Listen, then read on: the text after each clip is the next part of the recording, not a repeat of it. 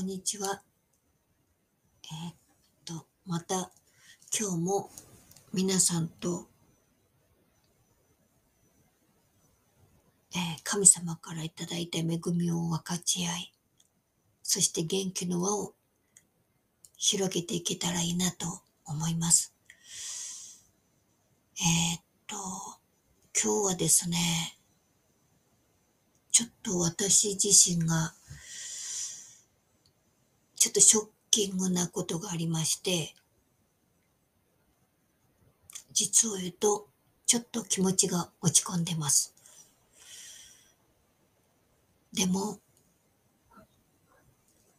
今ね、あの、読んでいる記事が6年前の記事なんですけど、でもとてもそんな昔の記事と思えないくらい、私の迷いにストレートにずしんと答えてくださっている。はい。そこに不思議な精霊様の力を感じて、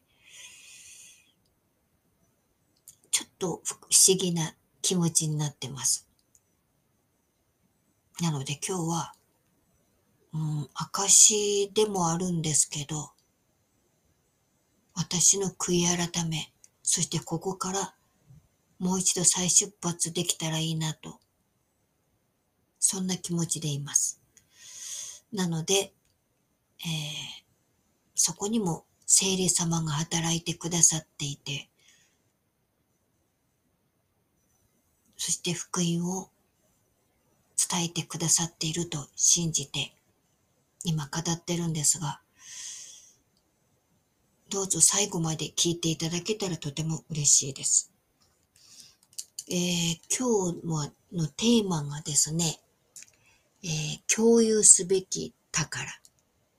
で、えー与えられた御言葉が、えー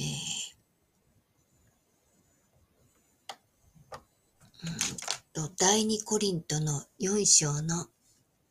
えー7節からになります。ちょっと読んでみますね。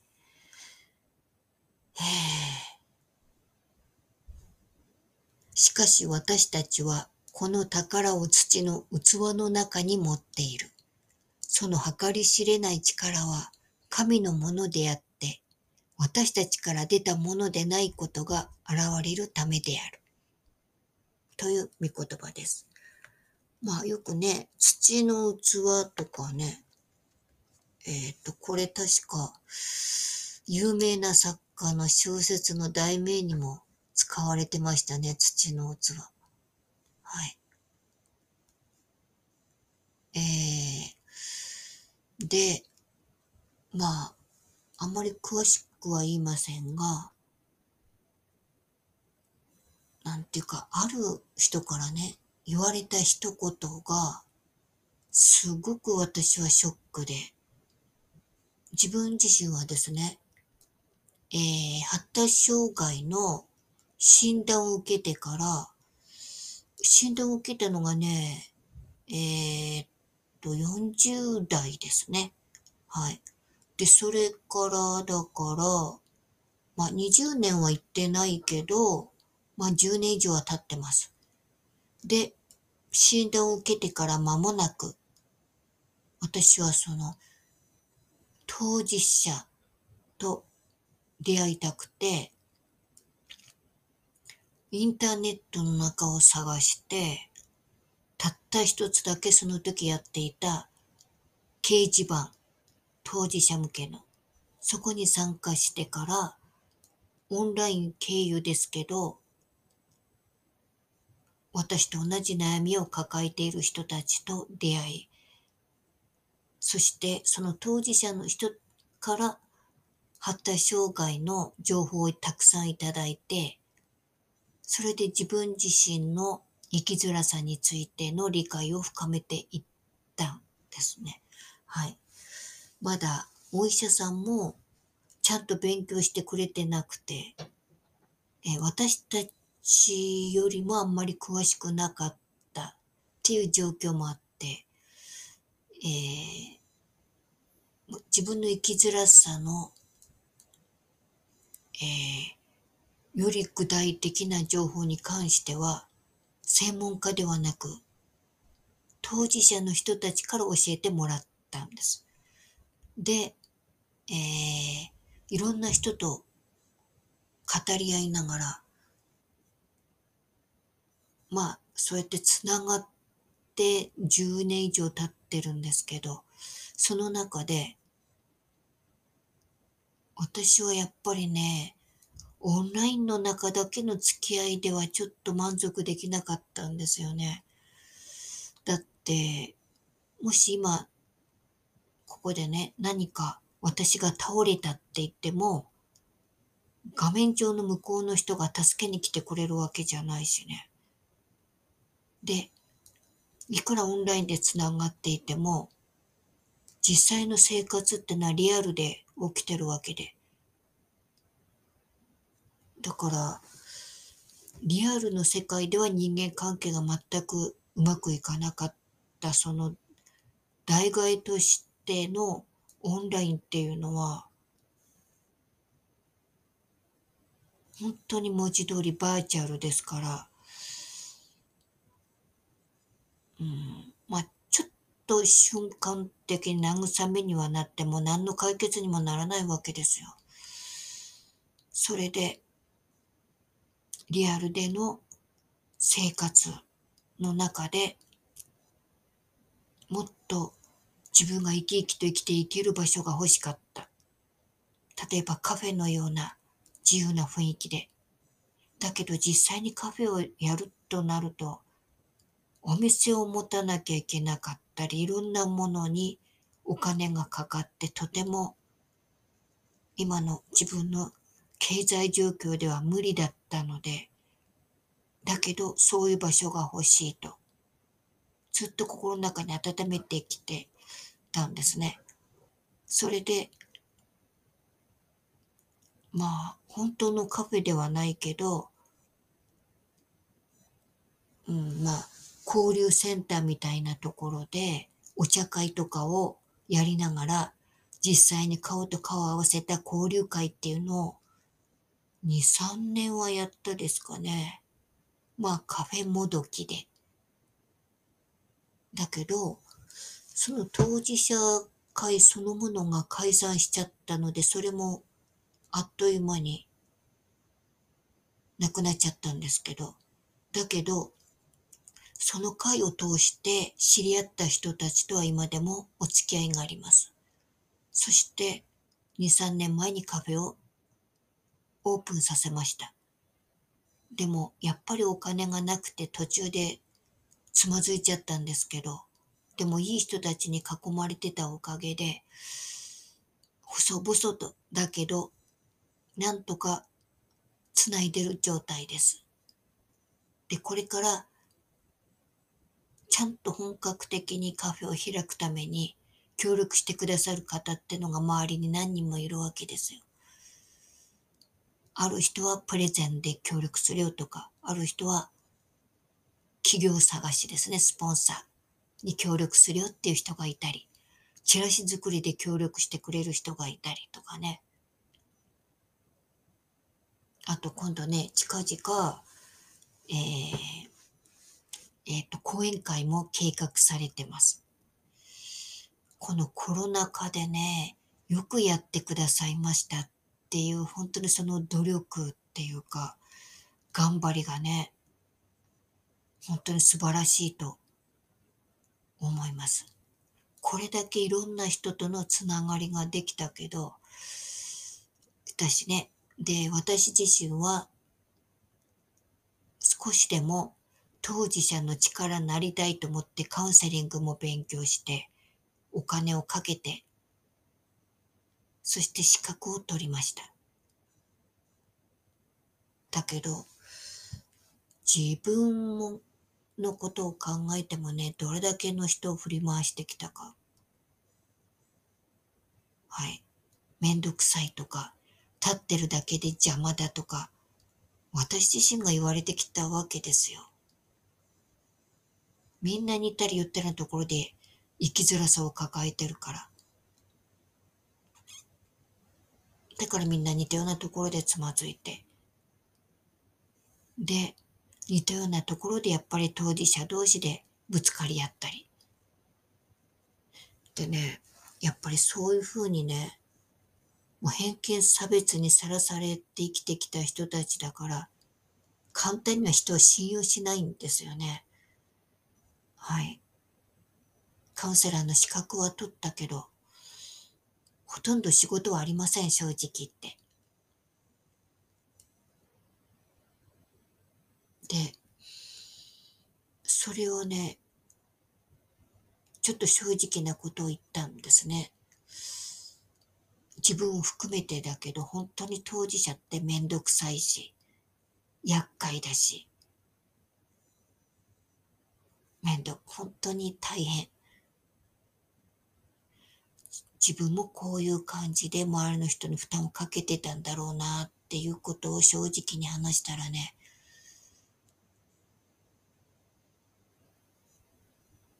そのある人からね、私が、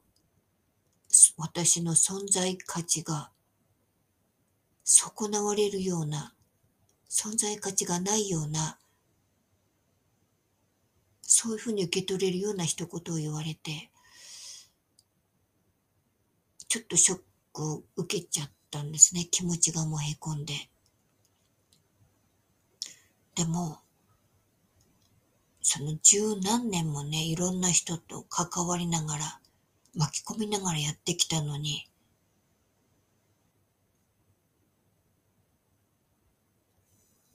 まるで信頼関係がないような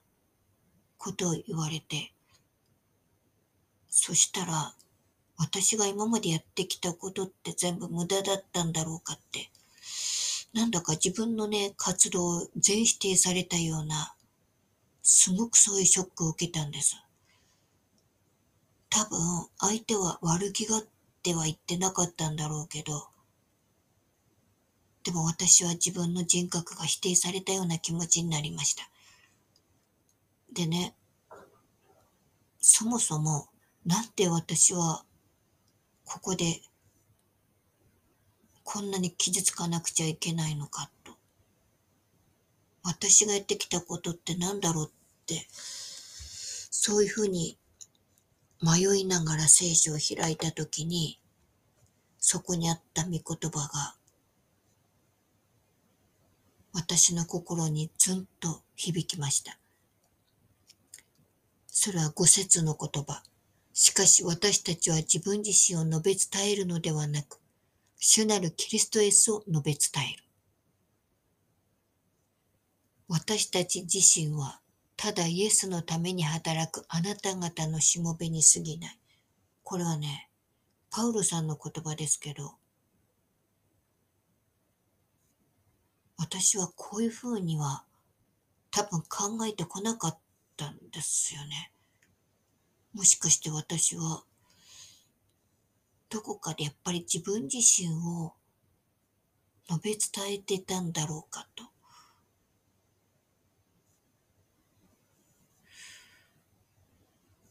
まあよく承認欲求って言葉があって、誰かとつながりたいから SNS をやっててるんですっていう、よくそういう話も聞くんですけど、私がやってきたことももしかしたらその類なのかもしれないと。本当の意味で私、キリストを述べ伝えていたんではなくて、ただ、この私を見てっていう、そっちの方が私は本当だったんじゃないかと、そんなことを考えてしまいました。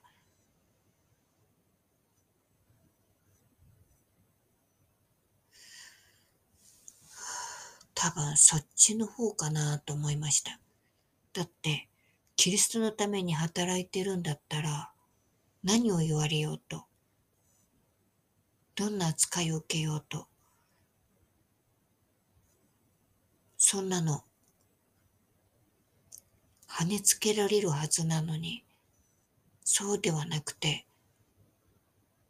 些細な一言でショックを受けてしまうっていうことは、自分の本音を突かれたからショックを受けたんじゃないかと。そんなことを思ってしまいました。自分は承認欲求が強い。誰かに認められたいっていう気持ちがすごく強いっていうのは、うすうす気づいていたんですけど、でもそれを真正面から言われたら、やっぱりそんなはずはない。私はそんなことはないとやっぱり否定してしまう自分がいるんです。でね、私は何を目指して歩むべきかって言ったら、はい。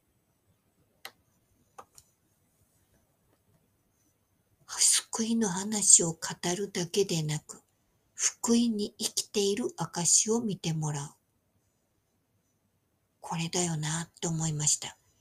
口で言うだけだったら誰でもできる信仰がなくても。だけど本当に福音に生きているのであればそれは生活や行動にも出てくるはずです。だけど、口先だけで実は福音ではなく自分への愛おしさに来ていたんだったら、どんなに頑張って口、上手なことを言ったって、他の人に伝わるはずがないですね。はい。だから本当に、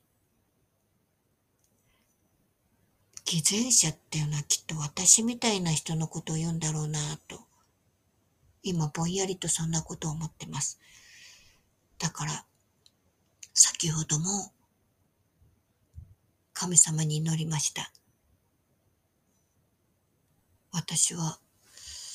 こんな風に言われたら否定できません。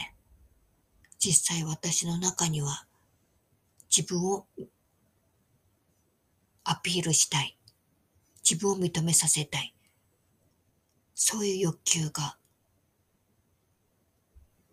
あります。だから、それをもとに、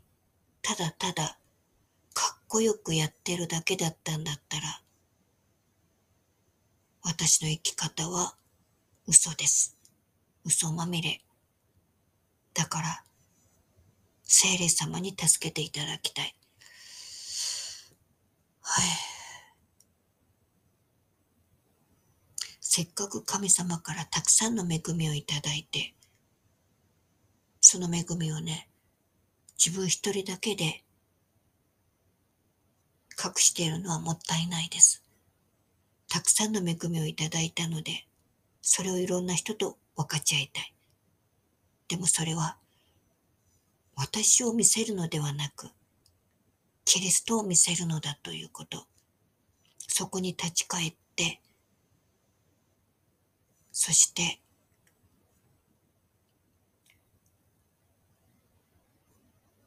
福音に来ている私を見てもらおうと。そうして豊かに用いていただきたいと。それを私は改めて聖霊様にお願いしたいです。だから、きっと私を囲んでる人たちの中には、きっと苦々しく感じたり思ったりしていた人もいたはずです。でもそれを言わずにいてくれた人たちの優しさ。黙って受け止めてくれた人たちの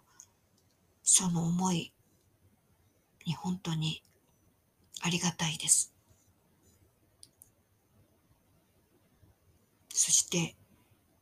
臆することなく私に意見を言ってくれる人指摘してくれた人たちもありがたいです。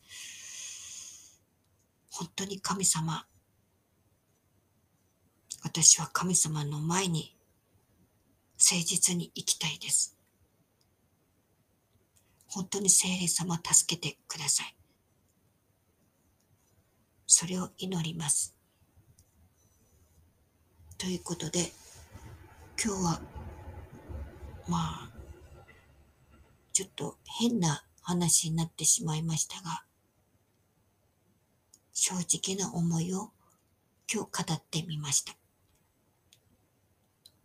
ということで今日はこれで終わりにしたいと思います。主の祈りをもって終わります。天に増します。我らの父よ。願わくは皆をあがめさせたまえ。御国を来たらせたまえ。御心の天になるごとく、地にもなさせたまえ。我らの日ごとの糧を今日も与えたまえ。我らに罪を犯す者を我らが許すごとく、我らの罪をも許したまえ。我らを試みに合わせず、悪より救い出したまえ。国と力と栄えとは、限りなく汝のものなればなり。アーメン。